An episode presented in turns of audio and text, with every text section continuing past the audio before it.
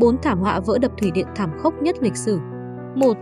Vụ vỡ đập mạch Chu 2 tại Móc Bí, Ấn Độ đã được ghi vào sách kỷ lục Guinness là một trong những thảm họa vỡ đập kinh hoàng nhất từng xảy ra trên thế giới.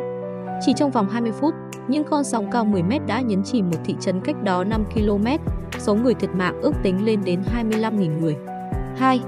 Thảm họa vỡ đập thủy điện thảm khốc nhất lịch sử cho đến nay có lẽ là sự cố tại đập thủy điện Bản Kiều, Trung Quốc. Theo cơ quan thủy văn tỉnh Hà Nam, sự cố này đã làm 26.000 người bỏ mạng trong lũ lụt và 145.000 người khác thiệt mạng do dịch bệnh và nạn đói sau đó, 11 triệu người trở thành vô gia cư. 3. Thảm họa vỡ đập Melpasset tại Pháp năm 1959 vào khoảng 21 giờ 13 phút ngày 2 tháng 12 năm 1959 đã tạo nên dòng thác lũ kinh hoàng, khiến ít nhất 412 người thiệt mạng.